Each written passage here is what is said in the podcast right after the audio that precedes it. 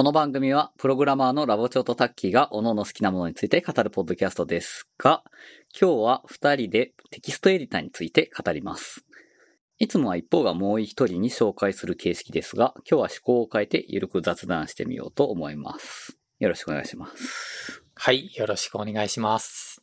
まあ、テキストエディター、一応簡単に説明しておきましょうか。はい、よろしくお願いします。テキストエディターっていうのは、まあ、ワードとかと違って、えっ、と、プログラマーが主に使うコードとかを書くためのアプリです。かね。そんなとこですよね。そうですね。で、テキストエディター、今は多分二人とも一緒のやつ使ってんですよね。そうですね。今は VS コードを主に使ってますかねそう。ですね。ビジュアルスタジオコードですよね。多分、それについてが一番語れると思うんですが、うん。ちょっと、今までどういう遍歴を経てきたのかなっていうのがちょっと気になるので、その辺をは話せるといいかなと思います。ああ、そうですね。さっき最初からエディターで書いてました？最初ですか？いや、最初はですね、何で書いてたんだろう？えっ、と、多分学校で、えっ、と、勉強を始めたのが最初のプログラム触ったことだったので、その時使ってたのが確かビジュアルスタジオのエクスプレス。バージョンを、はい、確か使ってたはずです。で、それで C++、C とかを最初に勉強して、そこからプログラムの方に行ったはず、行っていたような記憶がありますね。今もビジュアルスタジオは使ってるよね。確か使ってないか。そうですね。基本的には、えっと、C シャープをよく書くので、ビジュアルスタジオを使いますし、最近だと、あの、ジェットブレインが出している、あの、ライダーっていう、あの、IDE、あの、があるので、そっちを使ってたりもしますね。えー、ライダーってど、どんな字書くんですか？えっと、RIDER。えー、知らない。これはドットネットのやつなんですね。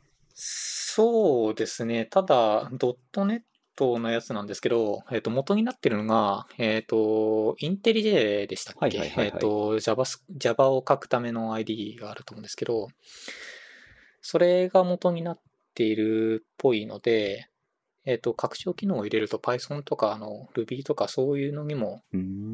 似てるかな。なるほど。まあ、一応、あの、ライダー、あの、いろいろ、あの、ジェットブレイン社は、あの、いろんな ID 言い出してるんですけど、それの一つの、なんか、パッケージみたいな形で、一つを出してます。まあ、見た目的には他の、あの、ID と似てるんですけど。で、それで、だいたい C シャープも書いてますね。あとは、あの、先ほど言ったビジュアルスタジオコードでも C シャープ書きますし、まあ、なんか、あの、その時その時で使い分けてる感じというよりも、なんかあの、大きいプログラムを書く場合は、やっぱりあの、IDE とかの方が書きやすいのでそっち使うんですけど、ちっちゃいような、あの、プログラム、あの、本当にコンソールアプリケーションみたいなのをババッと書くときには、あの、ビジュアルスタジオコードとか、そっちの方で書いたりしますね。で、遍歴ですよね。遍歴。結構早かったなと思っ遍て。歴ですよね。あの、途中途中で他のあのエディターとかもちょっと使ってみようかなっていうので、いろいろ入れたりはしたんですよ。例えばあの、ノートパッドプラスプラスであったり、サクラエディタであったり、入れてたんですけど、まあなんだかんだ言って、やっぱりあのプログラム書くとき、あの、デバッグやらなんやらっていうのが。あるのでデバッグがねうん結構ね。結局 Visual Studio の方に行って、ただ、ビジュアルスタジオだとやっぱりあのテキストをただ編集するだけっていう目的だとちょっと重すぎるんですよね。ああ、まあ、それはそうだね。うん。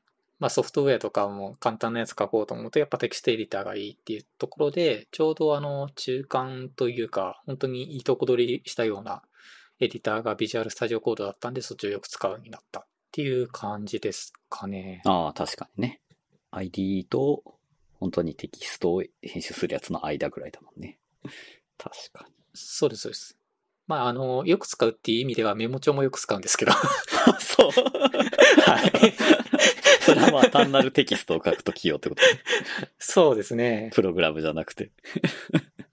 あの、テキスト書くときもそうですし、ちょっとした設定ファイルだったら本当にメモ帳で、あの、パパパーっと直せるので。ああ、ドットイニとかを。メモ帳現役なんだ。なんで、あの、結構、結構あの、メモ帳はよく使いますね。メモ帳ってでも、あれ UTF-8 で保存できたっけ今は？あ、今できるんですよ。今は、ボムつきます？あ、ボムつかないで保存できるようになったんですよ。素晴らしいですね。そうなんですよ。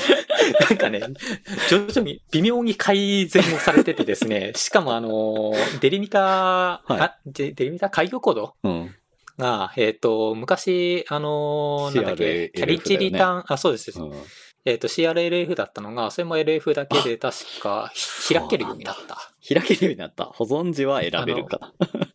保存時選べたかな？ちょっとそこまでは覚えてないんですけど、あの、Linux とかで作った、あの、テキストファイルをちゃんとあのメモ帳で改行して表示できるようになってるので。ようやく。なんか一回ビジュアルスタジオかなんかでバッチファイルを保存したんだったか、Mac で書いたやつを持ってきたんだったか、したらなんかボムがついて、実行できないバッチファイルって最初の、最初に変なバイトが入ってるから実行できないのに、すごい、はいはいはい。でもボムって見えないから、原因がわかんなくて、すごい悩んだ覚えがあって。あれは悩みますよね。自分もなんでだろうって思っなて、ぜしょうがないかななぜ。つける？はい。なんでだろうと思ってバイナリーエディターでちょっとな何が違うんだろうっていう みたいな。なんかまでしないと戦闘機全段ついてるみたいなのがあったりします。これはややらしいですね。ようやくその辺がちょっと良くなってきたんですね。そうですね。ちょっと改善はされてきてるので。なんで、今使ってるエディターっていうと、うんあの、さっきの Visual Studio Code と Visual Studio とライダーっていうのと、まうんあ、あとメモ帳をなるほどよく。使ってる感じですね。えー基本的にははい C シャープが多い。やっぱり。そうですね。最基本的には C シャープが多いですねなん。か Python も書いてなかったっけど、ちょっと。あ、Python も書いてます。Python も書いていて、それは、コードで。そうですね。コードで書いてますね。うーん。なるほど、なるほど。先輩はどういう遍歴になる私ね、結構長いんですけど、はい。多分最初にプログラミング始めたのはビジュアルベーシック4なんですけど、おー。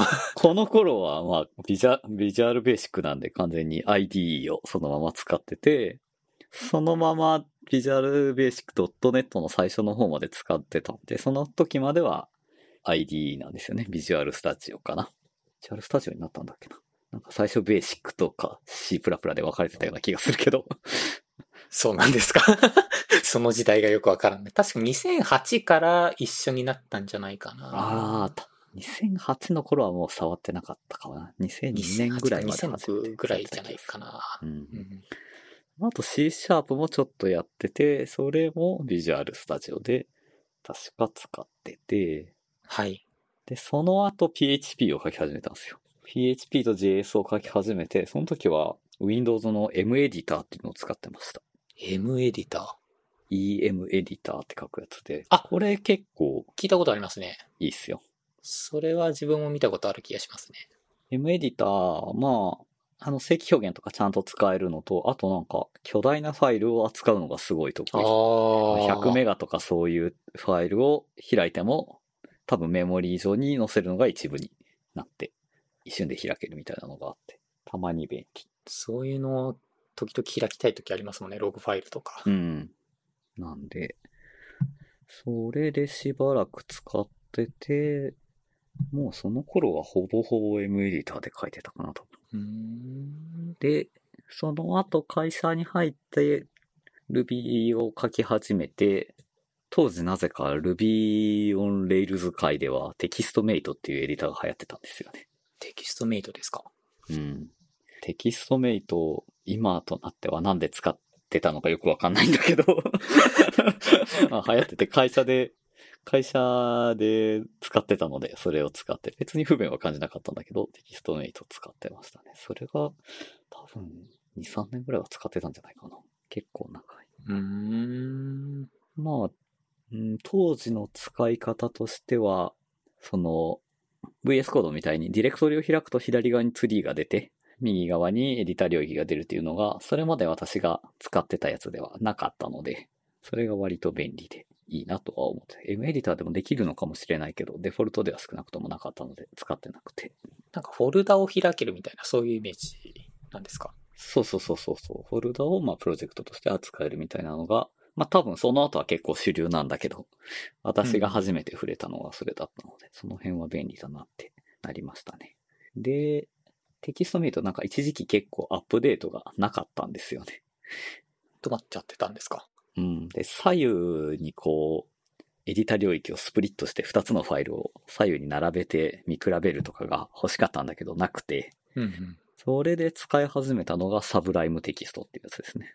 これが一番長く使ってて多分5、6年は使ってたんじゃないかな。サブライムテキストを2と3と使ってたんだけど、これはめちゃくちゃ良くて、動作も軽快だし、あと、これで初めてマルチカーソルを使い出したんですよね。ああ、へえ。使ってます？マルチカーソル。時々使ってます。あれめっちゃ便利ですよね。便利ですね。あれが本当に強力でめちゃくちゃ便利だし、あとコマンドパレット、VS コードにもあるけど、うんうんうん。ぶコマンドパレット開いていくつかタイプすると、それに対応する機能が絞り込まれて実行できるってやつ。あれもサブライムで確か初めて見てあって、ああ、めっちゃ便利と思ってなったのと、あとやっぱプラグインですね。ああ、重要ですもんね。そう、サブライムは Python なんですよね。Python でプラグインをかけたんで、それでいくつかプラグイン使って便利に使っていたんですが、2019年からは Visual Studio Code ですね。ああ、乗り換えを。乗り換えを。え、サブライムテキストってこれ Mac だけなんですか？いや、これはクラスプラットフォームで Windows でも Linux でもある。うーん。そこも良かったんですよね。当時、ちょっと Ubuntu をしばらくデスクトップ環境も使ってたこともあったし、Windows も使うことがあったんで、その辺でも全部使えるのが非常に便利でしたね。で、それ使ってて、あれだよね、GitHub が Atom を出したよね。ああ、出しましたね。そう。それで Atom が出て、Atom を使ってみたんだけど、あれ、多分かなりサブライムテキストに近いんですよね。へえ。 Atom も使ったことないんで、よくわかんないですけど。うん、あの、まあ、た Sublime Text と Atom と VS コードはかなり近いと思う。あと、アドビが作ってやったやつなんだっけ？ピカ作って、ああ、なんか、えっと、 Brackets？ああ、 Brackets かな？そうそうそう。あれもかなり近い雰囲気だよね。作りが一緒なのかどうか知らないけど、全部多分あの、なんだっけ、 Electronでいいのか？まあ、ウェブの技術で UI が作られてるやつだよね。内部的にはクロミウムが動いてるやつ。そうそうそう。ですよねでアトムは結構それで動作がす少なくとも最初のうちは遅かったんだけど、VS コードはなぜか早かったので、すごいなってなったのと、あとアトムは結構日本語の扱いが微妙だったんですよね。へなんかえ。開業を多分文字数で計算してやってるんで、日本語だと文字幅が広いので、変なところで開業されちゃったりして、あそあ。の辺が微妙だなと思って使わなくて、で、VS コードもサブライムに比べると少なくとも最初はちょっと遅かったんだよね。サブライムかなり動作軽快なので。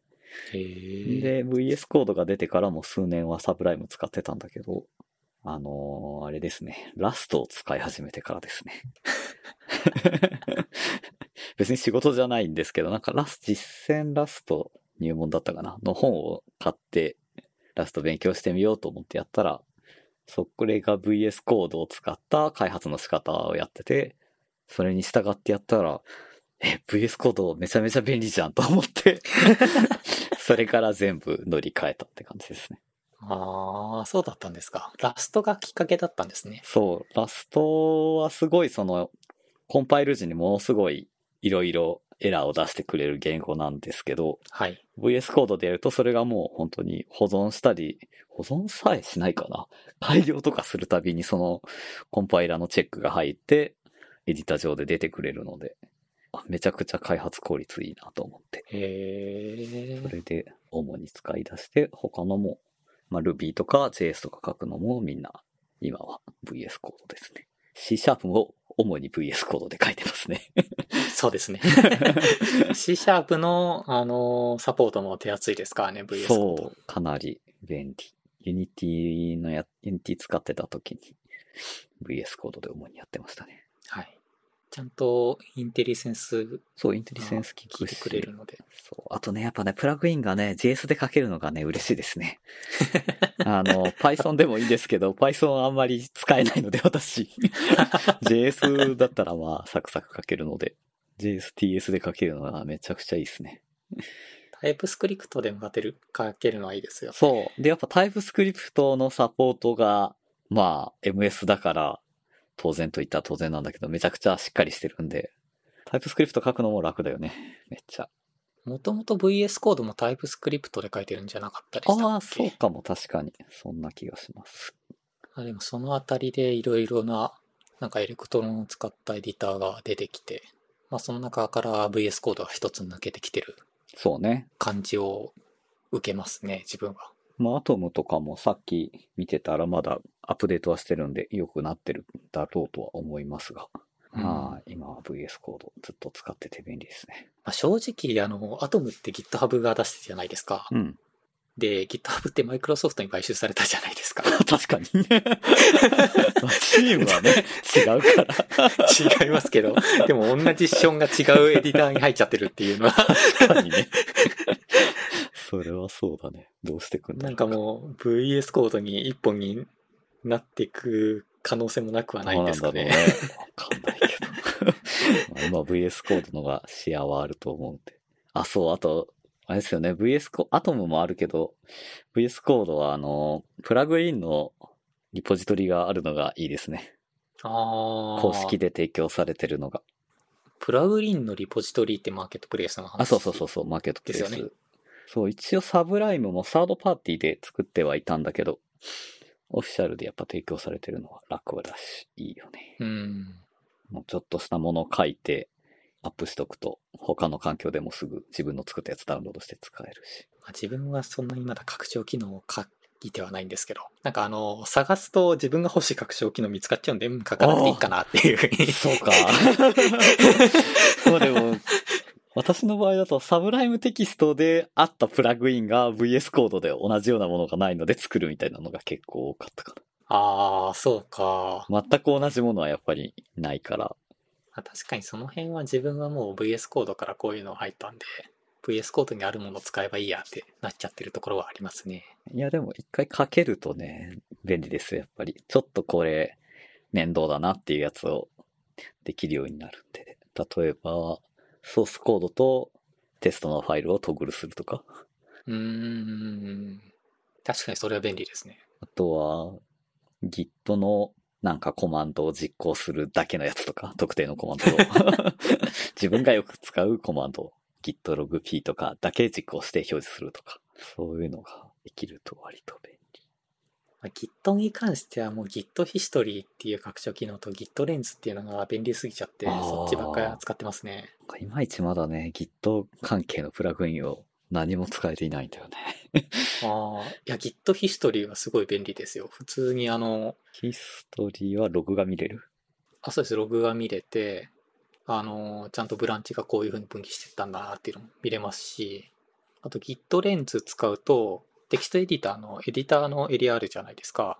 その中の、この行はこのコミットに関連してますよ。誰がコミットしたんですよっていうのがすぐに確認できるっていう機能になってるので。なるほど。Git、私 Git log p が好きなんですけど、あの、特定のファイルのコミットログ、えっ、と、コミットのログをバーって出してくれて、変更箇所の diff も出るやつなんだけど、そういうのできるのかああな。ー、そういうのもできるんじゃないですかね。Git ヒストリー diff だったかな。そっちでもできる気がしますね。もうそれのためだけの拡張を作ったよ。いや Git log 作 p っていうやつそれはそれで。まあちょっとここういう、こういうのが欲しいんだっていう微妙な改造とかはやっぱ自分で作った方が。そうそうそういいでしょそううそうそう。辺がね、何何作ったんだったかな結構いろいろ5、6個は作ってるはず。おー 割とね、便利なので。なんか結構その、拡張作るための情報とかも結構充実してオフィシャルで書いてくれてるんで、その辺も良いですね。でオフィシャルのチュートリアルを見たら、もうそれで作り始められるよっていうた感だ、じですか？ただなんかね、結構ね、仕様のアップデートが多くて追いついていくのが大変なのはあるんだけどね。開発が活発なのはいいんですが。しょうもないプラグインをいっぱい作ってると、メンテナンスが大変。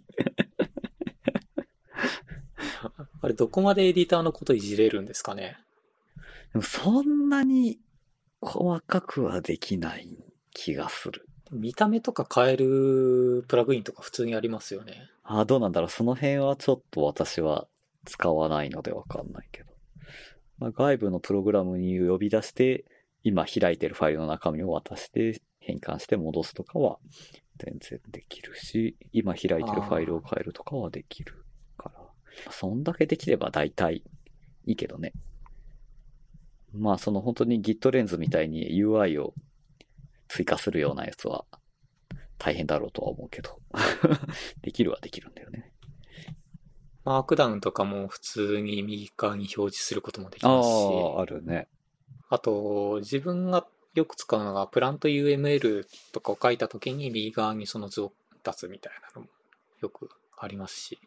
なんか、この間、タッキーに教えてもらったあの CSV の列を色分け表示してくれるやつはめっちゃ便利ですね。あ、レインボー CSV ですあ、かそうそう、レインボーあ CSV。れは便利ですね。便利。本当にちょっとしたことだけど、パッと見がわかりやすいからね。いいっすよね。ちょっとしたことであれば、えっ、と、ペースト URL っていう拡張機能めっちゃ便利なんですよ。ペースト URL は URL をペーストするとどうにかなるんですか？これは、あの、例えば、あの、ブラウザで、あの、このページを、えっ、と、マークダウンのここのところにリンクとして貼り付けたいみたいなのがよくあったりするじゃないですか。はいはいはいはいはい。で、この機能を使うと、そのコピーした URL からタイトル持ってきてくれて、そのタイトルで URL のリンクをそのままマークダウンに貼り付けてくれるっていう。なるほど。マークダウンで文章を書くときに便利なやつだ。そうです、そうです。私それあれだわ。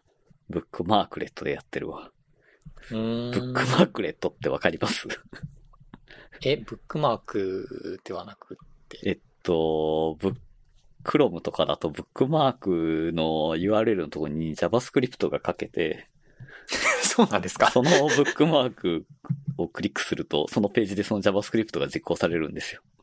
へー。だからそこ、でそのタイトルと URL と取ってきて、マークダウンの形式にフォーマットして、あの、えープロンプトで出す。そこからコピーできるっていう風にしてます。ブックマークレットね、昔は結構いっぱいあったんだけど、最近本当に見ないよね。iPhone とかでも使えるから便利なんだけどね。へえ。最近、めっちゃ便利だなと思ってた拡張機能が、リモート系の拡張機能が便利ですよね。それは、あの、SSH で入ってエディットできるやつ？ではなくて。そうです、そうです。あれは MS が確か公式で出してるやつだよね。違うか。だと思いですよねますね。あれは素晴らしいね。あれは素晴らしいですよね。そう。いや、リモートでファイルをエディットすんなって言われればそうなんですけど。まあ、必要なんですよね、結局。い必要なんですよね。や、そういう時にね、こう、いつもと同じように、こう、ディレクトリを開いて、ファイルを検索して開いて、時間とかマルチカーソルとかもバンバン使えるっていうのは、本当にめっちゃ楽ですよね。本当楽ですよ。あの、EC2 とかでなんか編集しようと思ったら、すぐにできるんで。あの、ちょっとね、ビムとかにあんまり使い慣れてない勢としては。そう。そうなかなかね、大変なんで、あれは本当にありがたい。あんまり必要になっちゃいけないんだけど。いや、でも便利。まあまあ、いろいろ試す分にはね、あの、すごい便利なんで。あれ、ドッカーの中にも入れたりしますしね。そう、あれは本当に便利。なんか、たまに家から会社の PC をいじらなきゃいけないとか、そういうケースがあった時でも、うんうん。今まではあの、画面共有って言って、VNC? まあ、Windows でいうリモートデスクトップか。とかでやってたんだけど、まあ、無駄に重いじゃん。結構モヤモヤするし。そうですね。それがもう、コードいじるだけだったら VS コードで SSH できればいいだけだし。あれも便利ですよね。最近だとリモートワークとかでそういうのも多そうですもんね。まあ、リモートだったらもう PC 家に持って帰ってきてるけどね。完全に。あと、これはまあ、VS コードに限らなくて多分いくつかのエディターに対応してるんだろうけど、タブ9っていうやつがめちゃくちゃ便利ですね。タブ9ですか？タブ9。これは、機械学習を使った、えーっと、コード保管プラグインなんですよ。多分いろんなやつに。うん、ビジュアルスタジオとか、インテリジェとか、サブライムテキストとか、ビーム EMAX、アトム、ジュピターノートブックって書いてあるけど対応してるやつ。これはね、あの、素晴らしいんですよ。っていうのもですね、あの、Ruby は普段書くんですけど、Ruby は結構動的なところが多いので、あの、インテリセンスみたいな、えー、型を使った保管ができないんですよね。ああ、まあそうですね。うん。なんで結構もう保管はある程度諦めていたんですけど、タブ9使うと、多分機械学習で GitHub のコードとかで学習したコードから出してくれるんで、かなりの精度でえ保管を出してくれるんですよね。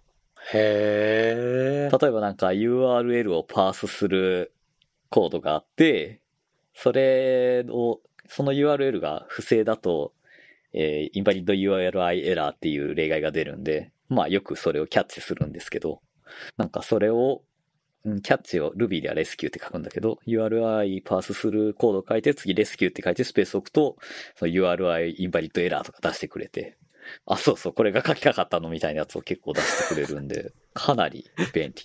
ただめちゃくちゃメモリを食うけどね。なんかタブラインのプロセスだけで毎回1ギガ以上食ってるけど。まあでも、うん、背に腹は変えられぬ。まあ1ギガぐらい持ってけっていうぐらい、精度高く保管してくれていいですね。しかも早いしね。なんか C シャープ書いてた時も、インテリセンスより先にパッて出してくるから。まあ、混ざると邪魔なんで、両 C シャープ書くときはインテリセンスのがいいと思うけど。あ、これ何でもいけるんですか、言語は？なんでもというか、まあ対応してる言語が多分いくつかあるんだと思何？なんか今、そのページ見てるんですけど、対応ページどれなんだう？どうなんだろう？とりあえず今パッと見えてるやつだと、あれですよね。Python と、Python か。Python とか JS とかが出てますよね。タイプスクリプトじゃなくて JS も対応できると。確かに JS とか、本当に、なんか JS なんかね、多分 Ruby 以上に保管しにくいと思うので。関しにくいですよね。なんか普通にプロパティ生やしちゃいますもんね。プロパティというか、オブジェクトを作ったら、その中に。いやー、これはおすすめですよ。いや、まあ C シャープとか、固めの型の言語を書いてるうちにはそんなに 便利さは感じないかもしれないけど、動的言語を使ってる人にはぜひおすすめですね。もう動的言語はそこまで深く触ってないんで、もうあの、型がある言語ばっか触ってると動的言語を書くのがちょっと辛くなったりするんですよね。あーまあ、それはわかります。特に C シャープを触ってると、インテリセンスが便利すぎちゃって、ドットを打つともう次に、あの、やりたいことが、あの、検索できちゃうのる。であ、の、ちょっとねその VS コードでラストとかタイプスクリプトとか C シャープを触った後だと静的言語いいなってちょっと 思います。静的片付け言語はこの辺本当にいいよなっていうのは思います。安心して書けますよね。昔は結構ね、それによって IDE がめちゃくちゃ重かった印象があるから、あテキストエディターで書けるの楽ぐらいになってたけど、今はその辺が非常に速くなったので、それもあって、その辺使いたい感は多少ありますね。技術革新ですね。うん。まあでも Ruby も今は、そのタブ9だけじゃなくて、ソーラーグラフっていうのがあって、それでまあシンタックスのチェックとかも、あの、リアルタイムでしてくれるし、ルボコップっていうリントツールって言ってわかります？はい、大丈夫ですコー。ドフォーマットとか。リントのやつを入れとけば、まあ保存した時に自動で修正することもできるし、あの、下に何々線を出して、ここおかしいですよみたいなのを言ってくることもできるし、その辺のタブ9ソーラーグラフと、あと、ルボコップのプラグインを入れとくと Ruby 書くのはかなり楽になりますね。本当にタイプ量が半分ぐらいになったんじゃないかなと思うもんね。タブ9使い出してから。なんか今まで長い変数名とか結構コピペしてたんだけど、長い変数名も2、3文字打ったら候補に出してくれるし。うんうんうん。あの辺は相当楽ですね。いやー、なんか拡張機能が便利すぎちゃって、いろいろビジュアルスタジオコードに拡張機能突っ込んじゃうんですよね、すぐに。うん、たまに、あの、競合するよね。記憶をしますけど。で、自分がさっきあの拡張機能の数数えたら104つ入ってて、めちゃめちゃ多いね。重くならないのか、それ。いやでもそれにしては、あの、すごいスムーズに動いてくれるんで、ああ。私さ30ぐらいだよ。めちゃめちゃ使いこなしてますね。すごいな。いやだから拡張機能こんだけ入れてもちゃんと動いてくれるのがすごいんですよね。まあ VS コード。確かに。まあ、ハードのスペックも上がってるのもあるかもしれないけど。そうですね。ちなみに VS コード、フォントって変えてます？本当ですか？本当は変えてなかったかな Windows だとどういうフォントなんだろう。なんか、え v なんだろうビジュアルスタジオのコード、あの、フォントって、ビットマップフォントだったっけ、今。ビットマップフォントなのかな？いや、なんか変わったんじゃなかったですかって。今の Windows 10だと、もうちょっと見やすいフォントになってるはず。ああ、こういう感じか。そんなに Mac の、Mac でよく使う等幅フォントとあんまり変わんない感じだね。いいね。まあ、あの、MS ゴシックじゃないと思います。なんか、あれ？なんだっけ？マイクロソフトが作った新しいプログラマー向けフォントみたいなやつ見ました？ありましたね。なんか、合字を使って、はいはいイコールイコールとかが一文字になってるやつ。あの、びっくりイコールってやるとノットイコールみたいなああ、そうやつですよね。そうそうそうそうそうそう。あれを一回やろうかとしたんですよね。うんやばいですよね。やろうとしたんですけど、うんいや、これはちょっと、あの、逆に、逆に書きづらいだろうと思ってやめました。あれね、便利なのかな果たしてって思うよね。いや、どうなんでしょうね、あれ。すごいよね。慣れたら楽なんでしょうかね。カス、カスケイディアってやつかな。カスケイディアコード。すごいよね。わかりやすくとか書いてあるけど、わかりやすいのか本当にって思うよね。ちょっと入れる気にならなかったですね、あれは。一回ちょっと試してみたよ。ちょっと感想を教えてください。あと、面白いやつだと、なんか前ちょっと先輩と試してみましたけど、ライブシェアっああ、はいはいはいはていはい。いう機能があれ面白かったですあ、ね。ライブシェア面白かったですね。人が書いてるやつがリアルタイムで見れていじれるやつ。うん。あれいいですよね。あの、遠隔ペアプログラミングができるので、今のリモートワークな時も対応できるっていう。あの時は、確か喋りながらやってたよね。そうですね。あの時も Discord か何かでね喋りながら普通やってにたはず。ペアプロっぽい感じでできるから、あ、違う違う、あ、違う、その、その上の行を消してみたいなのができるから。あれはいいですよね。あれ面白いですよね。多分ビデオ、あの画面をそのまま送るよりはずっと軽快に動くだろうし。うん。よかったですね。そうですね。でも結構ね、多分、かなり高機能だから使いこなせてない機能がいっぱいあるんだよね。そうですね。この、な、左にさ、アイコンが並んでるじゃないですか。並んでますね。私多分このファイルのやつと検索のやつとエクステンションのやつしか触ったことがないと思う。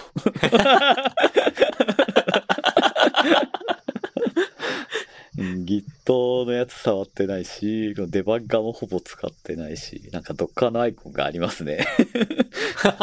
その下なんだろうこれ。あこれライブシェアか。ライブシェアちょっと使いましたね。いやいやいやデバッガーはね、使えるといいんだけどね。ルピーだと使えないんですかね、ばっか。いろいろ設定をすれば使える。だけど、うーん、なんか、普段の慣れた方法でいつもやってしまう。ああ。自分は C シャープ書くときとか Python 書くときとか、このデバッガー使って、で、ブレイクポイントを置いて、で、中身の変数見たりとか、よくああー、しますね。そっちの方がいいのかな？いいのかもしれないな。まあ、慣れてる方法でいいと思いますけど。慣れてるのでやっちゃうな。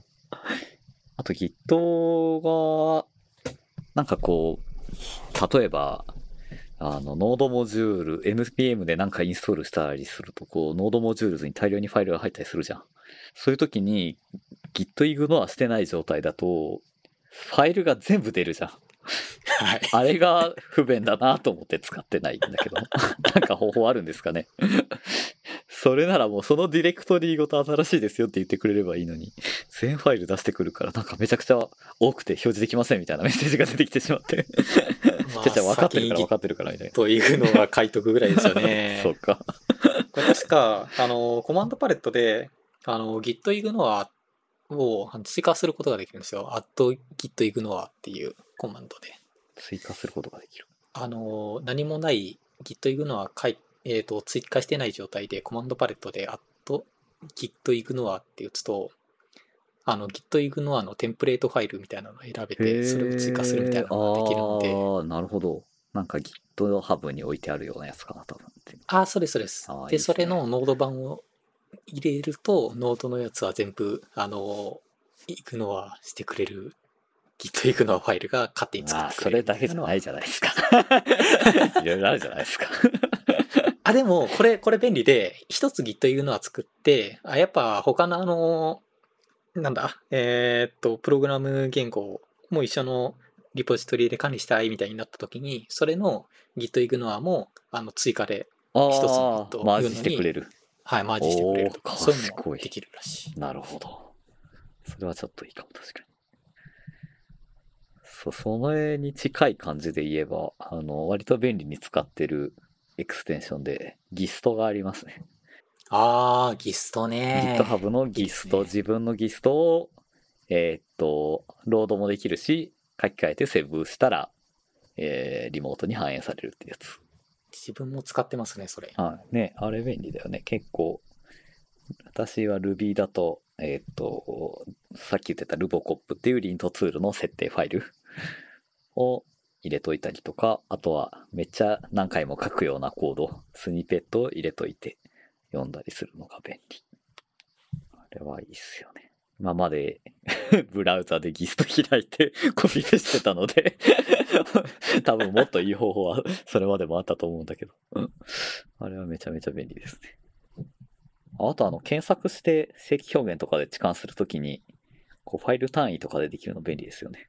あー、確かにそうですね。普通だと結構1個ずつとか、1個ずつオア全部みたいな感じのが多いけど、1つずつファイルを見て、このファイルは全部変えるとか。しかも、それが左右に表示されて、左右だっけ？あの、置換前と置換後の文字列が表示されて見ながらできるとか、あの辺はめっちゃ便利ですね。この辺はよく使いますね。検索機能と時間機能。最近気づいたんですけど、その全体で検索するじゃないですか。あの、その正規表現とかで。で、そうすると左側にその検索結果みたいなのが出てくると思うんですけど、あれ、右クリックして、すべてコピーってやると、その検索結果を別のテキストファイルにコピーできるんです。それは何が嬉しいの？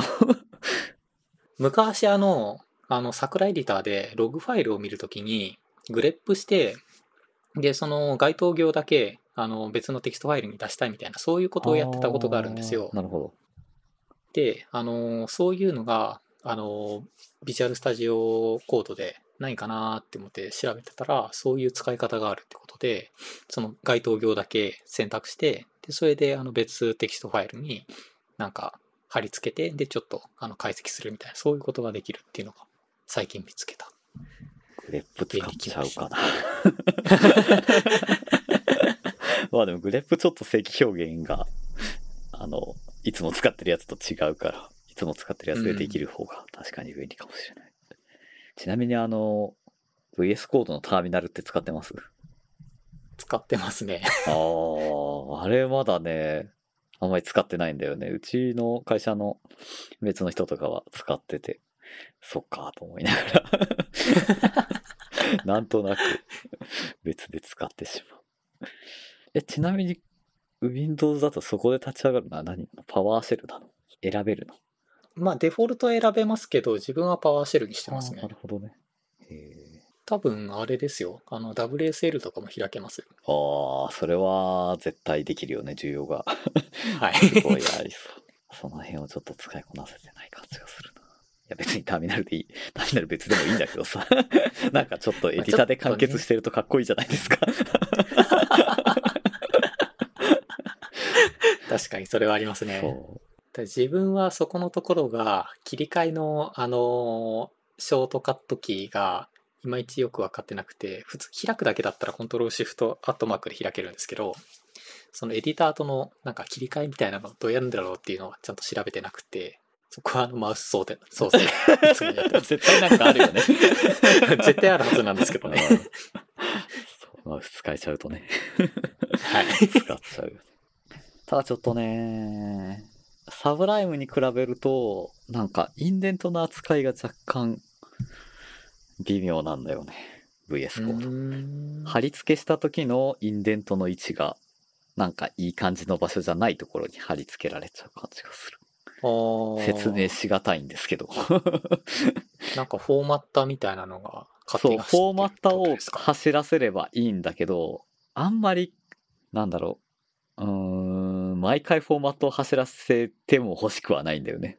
ペースト時に。それだと結構変な形になっちゃうこともあったりするし、もう最初からフォーマッターを使って書いてるようなコードだったらいいんだけど、そうじゃないコードをいじることもあるので、人の OSS とか。確かに。そういう時だと、こうなんかペーストしただけなのになんかコードが全部フォーマットで書き換えられちゃって、ティフが偉いことになってるみたいなことを経験したので、基本切ってるんですよね。フォーマッターを全部自動でやるのは。で、フォーマットがない場合に、ペーストした時に、なんかあんまりいい感じのところでインテントしてくれなくて、なんかその辺のエクステンションとかをたやっても、うん、どうもいまいちっていう。そのいい感じっていうのがちょっと説明しづらくて申し訳ないんだけど。まあ、うん2個スペースとか4スペースみたいなのとかをちゃんと。いや、スペースの数はいいんだけど、例えば、あの、Ruby でクラスのメソッドを書くときは、まあ、クラスより一つインデントしたところにメソッドの宣言が入ってほしいんですよね。うんうん。なんだけど、それを、あの、インデントの階層が別のやつからコピペしてきたときとかに、いい感じのインデントにならない。ああ、そのままコピーしてきちゃうそのままなるか、うんもしくは、えーインデントされないかの選択肢しかなかったりするんだよね。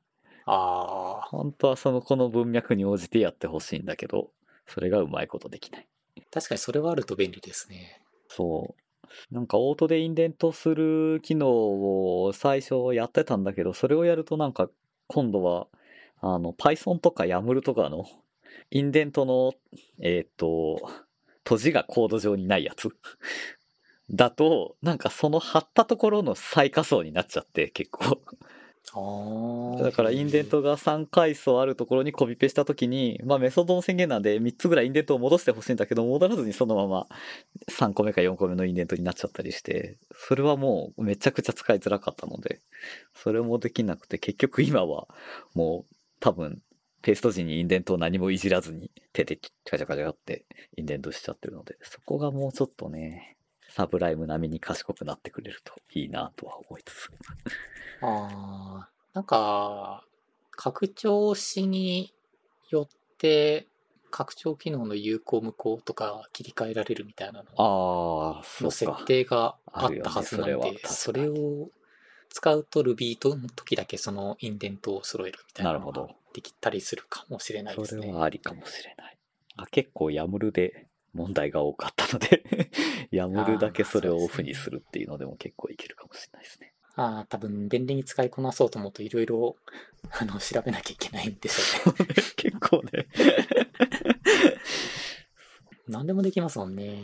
何でもできるんだけどね、たまにそういうところがあって、そういうところをエクステンションでいじろうとすると結構難しくて、自分で書くなかなかうまくできない。なんかエクステンション作るだけじゃなくて構文を解析するみたいなそういうのも必要になってきますようね。ん、その辺は多分、既存の、うん、その言語のプラグインからなんか取ってきたりとかするのかもしれないけど、うん、なかなかうまくいかないかな。なんか前調べたところだと、ビジュアルスタジオコードはなんかコードサーバーだかなんだかっていう。ランゲージサーバあ、ランゲージサーバーでしたっけ？それから解析結果を取得して、いろいろいじってるみたいなのは見たんですけど。そうそうそうそう。なんか本当にもうちょっと前は結構その、各エディターごとにそれぞれの、えーっと、プログラミング言語の構文解析とかいろんなツールとかを作らなきゃいけなくて、もうさすがに不便すぎるやろっていうことで多分生まれたんだと思うけど、一回そのこう、ランゲージサーバーを作ってしまえば、それと通信する部分さえあればいいので、あれは本当にいろんなエディターで多分対応してるよね。Vim とか Emacs は当然あるだろうし。これは何でも対応してますよね、多分。まあ主要なエディターは多分今は全部やってるよね。あれは本当に素晴らしい。ありがてえ。ランゲージサーバーのプロトコルもマイクロソフトが確か主要になってやってたんですよね。ああ、そうなんだ。へえ、うん今ちょっと調べたらマイクロソフトのリポジトリにランゲージサーバープロトコルっていうリポジトリがあるので。もともとビジュアルスタジオコード用のやつだったんだ。へえ。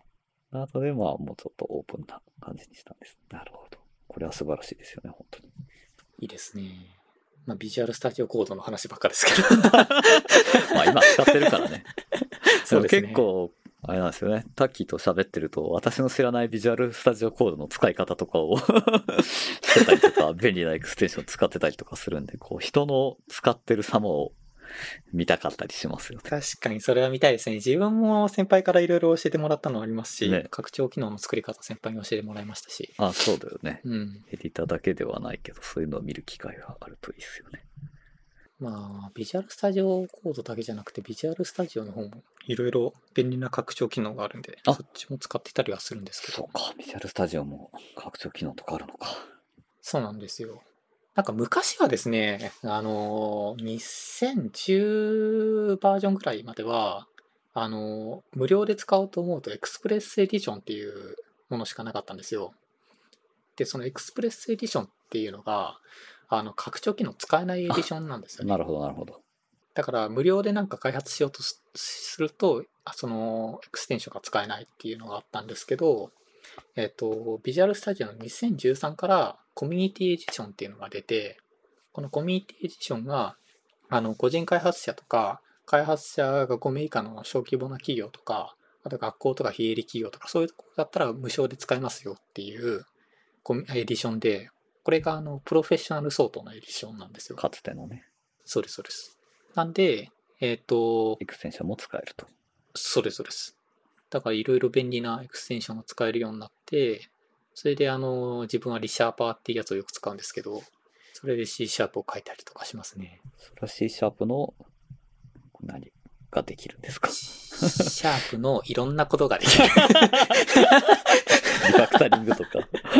そうですね。あの、コード書いてると、リンターみたいに、ここのところもうちょっとこうした方がいいよとかっていうのを指摘してくれたりとなるか、ほどね。あとはリファクタリングで、あの、関数名変えたりとか、はいはいはいはいプロあの、引数を変えたりすると全部変更してくれたりとか、いろんな便利なものが入ってます。確かになんかあれだよね。ビジュアルスタジオの、あれ違ったかな。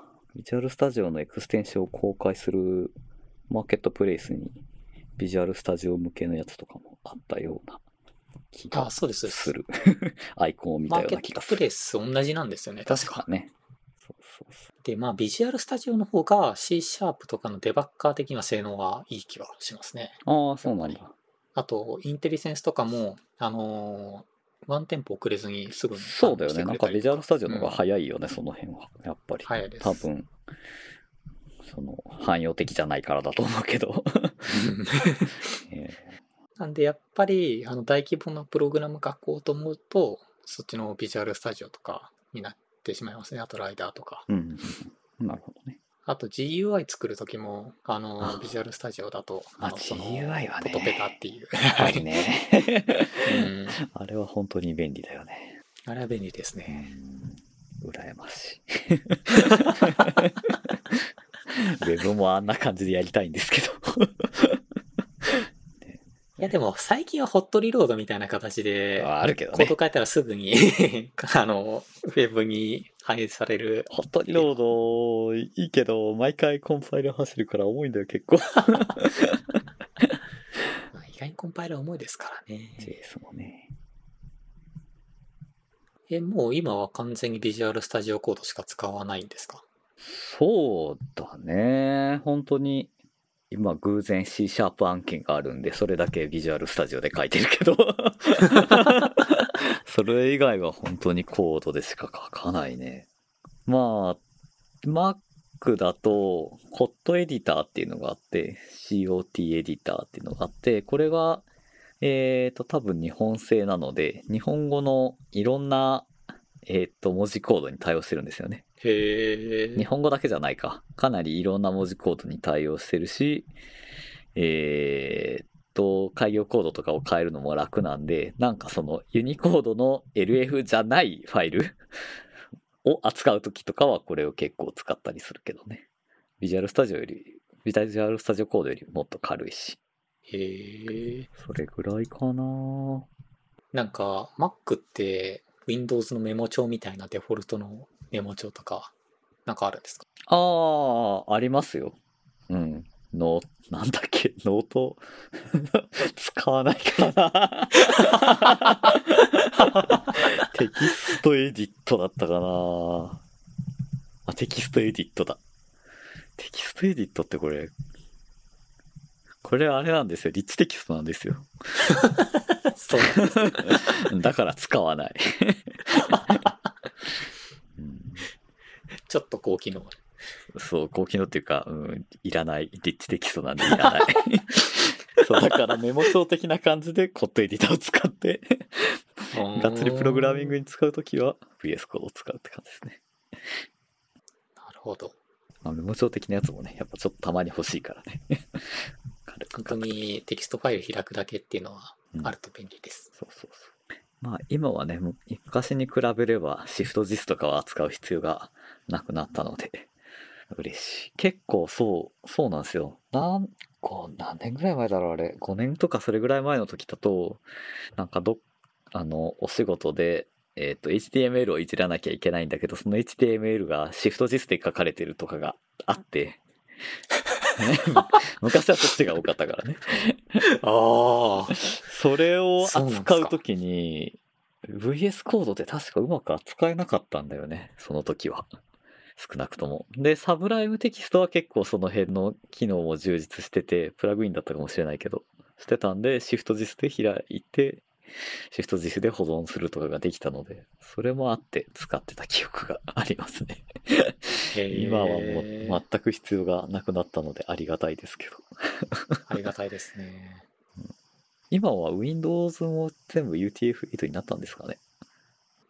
基本的には一番最初に保存で選択されるのは UTF-8 になってるはずなるほど。ですね。まあ、シフト JIS は開けるし、編集して保存も多分できるはできるんだよね。うん、そうですね。今は UTF-8 が。そうね。そう。Windows が昔はシフト JIS 標準だったから、Windows の人からデータをもらうと困ったなってなることが多かったので、今は随分文字化けとかしますもんね。楽になりましたね。うん。たまに今でもなんか Excel とかであるけどね。エクセルはあれ、確かボムファイル、あ、ボムがついてないと UTF-8 が開けないんですよね。そう。ボムさえついていれば UTF-8 だと認識して CSV をダブルクリックで開けるんだよね。うんうんあれを知るまでは結構大変でしたね。あれ昔からあったのかな？あれがない頃は本当に一回シフト JIS に変換しないといけなかったから大変だったんだよね。うん、Excel の話になっちゃってる。まあ、あれもテキスト編集するっていうこともできなくはないんで、苦しい、苦しい。Excel でテキストを編集するのはなかなか厳しいものがありますね。まあ、CSV ぐらいですよね、やるとして。そうね。CSV をもうちょっとまともに扱えるようになってほしいですね。いやーねいろいろ罠があるんでね。あと最近ではないんですけど、マークダウンよく書いててですね。で、マークダウンエディターっていうのがあって、それも時々使ってたりしたんですよ。あー、それは VS コードとは別でってこと？別のやつはいですね。はいはいはいはい。で、それがタイポーラってやつなんですけど、TYPORA ってやつで、これがあの、よくビジュアルスタジオとかでマイクマークダウン書くとすると、テキストエディターとそれをあの HTML に変換したビューで、なんか画面が分かれて表示されるじゃないですあか。あ、はいはいはいはい。それがタイポーラーだと、一つの画面にもうあの、レビューした画面をそのまま編集するみたいな、そういう感じのことができるっなるほど。良いですね。ていうやつを時々使ってましたね。良いですね。使ってました。うん過去形ですか。なんかね、あ の結局あの、ビジュアルスタジオでいいかなっていう。ビジュアルスタジオコードでいいかなっていうがあって。あのね、そう、別の、別のところでテキスト編集すると、このビジュアルスタジオで使っていたキーバインドとかが使えないのがね、そうなんですよ。それはわかります。しかもマークダウンに関しても、マークダウン用のなんか便利なあの拡張機能とかあもあ、入れまってる。はい。そうなんだよね。他のところでこう、マルチカーソルとか使いたくなってしまって、あ、できないってなって、一回 VS よコードにコピペして、編集してから戻すとか、よくやるよね。うん。だからいろいろ試してみたりはしたんですけど、結局ビジュアルスタジオコードに戻ってくるっていうのを何回かやってますね。OS に出てくるすべてのテキストエリアを VS コードにしてほしい ね。いやあと最近ちょっとやってみたのが、あの、VS コードのブラウザ版ーほう。っていうのを開発してる方がいらっしゃって、それを、あの、ちょっと、あの、Docker とかで試してみて、ブラウザで、その、VS コードを直接見るみたいなのをやったりしました。へで、マイクロソフトも、それの、ビジュアルスタジオコードオンラインだったかな？っああ、ありますね。ていうのを出してるんで、まあ、それと競合するような OSS になるんですけど、そういうのもちょっと試したりしましたね。まあ、もともと中身がクロミウムなんで、移植はかなりしやすいですよね、きっと。そうなんですよね。ただね、それをやっててですね、一つ、あの、気づかなかったところを気づいてですね、あの、VS コードってああるじゃないですか、リポジトリで。で、あれと、マイクロソフトが提供してるビジュアルスタジオコード、マイクロソフトビジュアルスタジオコードってあれ、ライセンスが別なんですよね。ほう。片方は OSS でとかってこと？VS コード、マイクロソフトの VS コードっていう、あの、リポジトリは、これ MIT ライセンスなんですよ。で、その、マイクロソフトビジュアルスタジオコードの方は、これマイクロソフトライセンスっていう、マイクロソフトのライセンスになってる。へえ。で、中身も、その、ちょっとカスタマイズされてて、例えば、C シャープのデバッグあるじゃないですか。はいはいはいはい。あれって、実はあの、オープンソースじゃなくて、マイクロソフトの、あの、が作ってる、なるほど。あの、ソフトウェアなんですよ。なんで、そいつは、C シャープのデバッガーは、マイクロソフトビジュアルスタジオコードに入ってるけど、VS コードの方には入ってないみたいな、そういうのがあったりする。なるほど。あじゃあ、普段触ってるマイクロソフトをサイトからリダウンロードしてきたやつは多分そのビジュアルスタジオコードの方なんだね。おそらく。そうです、そうです。へそうですそうえ、知らなんで、さっき言ったあの、ウェブブラウザ版の方を、あの、実際に使ってみたら、ななんか C シャープがデバッグできんなと思って、いろいろ調べてたら、そういうことだったっていう。こっちは MIT ライセンスの方なんだ。そうですそうですへそこは知らなかったですね。あとは、Python 書いてると、なんかいろいろ便利な機能があってですね。あのー、Jupyter ノートブックって知ってますか？わかります。あれのインタラクティブシェル的なことを、あの、VS コード上でもできる。あ、切れちゃってますかね。あ、切れちゃってますか？あ、今戻りましたね。Python の？Python のそのインタラクティブシェルみたいな、このコードのある一部のエリアだけを実行してほしいみたいな、そういうのが、あの、 Visual Studio Code 上でできる。へえ、便利そそうなんですよ。それが便利です。だからわざわざ Jupyter ノートブックを、あの、起動しなくても、もう VS コード上でもできちゃうよ、みたいな。う。いろいろ見てますね。あそこら辺はよく使うところなので。なんか他に面白いやつとかあったりしますかね？うんまあ、そんなところかな。そんなところですかねう。ん。何面白いエクステンション入れてないもんな。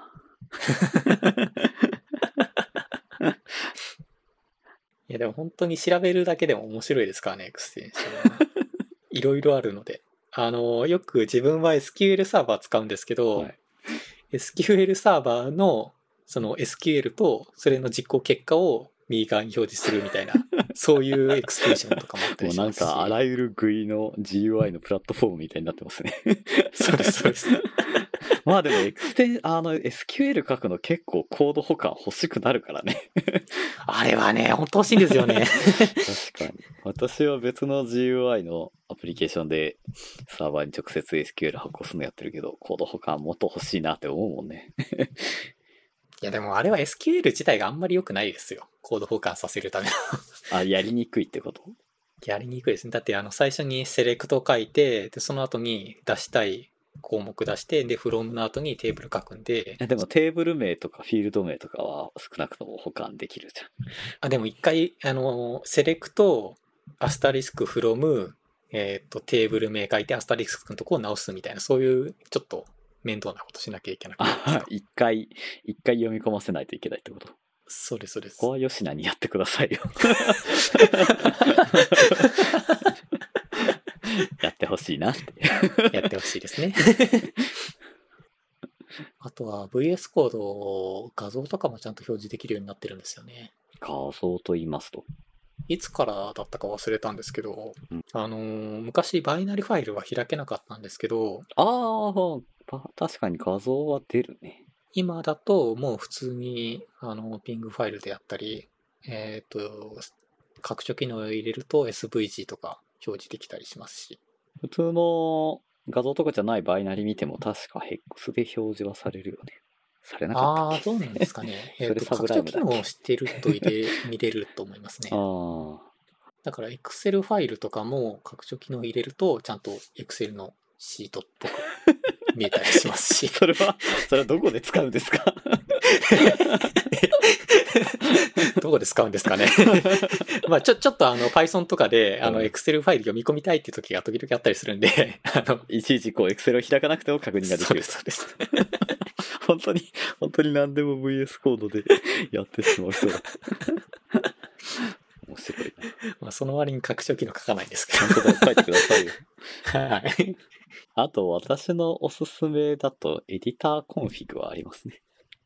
あー、 EditorConfig。EditorConfig 説明しとくと、えっと、プロジェクトのルートに .editorconfig っていうファイルを作っておくと、置いて、その中に、えっと、インデントの数だとか、えー改行コードは何使うだとかを定義しておくと、えっと、 Visual Studio Code のプラグインを入れ、あエクステンションを入れとくと、それを使って、えーファイルのフォーマッティングをしてくれるってやつですね。フォーマッティングとか、あとは、あれだね、タブの数とかはもうエディターの設定をそのまま使えるやつですね。便利ですね。あれ便利。あれは本当に結構 OSS によってその辺がまちまちだったりするので、OSS はみんなできればこのファイル作っておいてほしい。確かに、あの、開発者によって全然そういう設定が違ったりするので、そうそうそうそう。うんそういうのをなんか、なるべく設定変えるのめんどくさいので。これが入ってればもうこれ使ってくださいっていうだけで済むので、うんギターコンフィグは皆さん使ってほしい。まあこれも VS コードだけではないですけどね。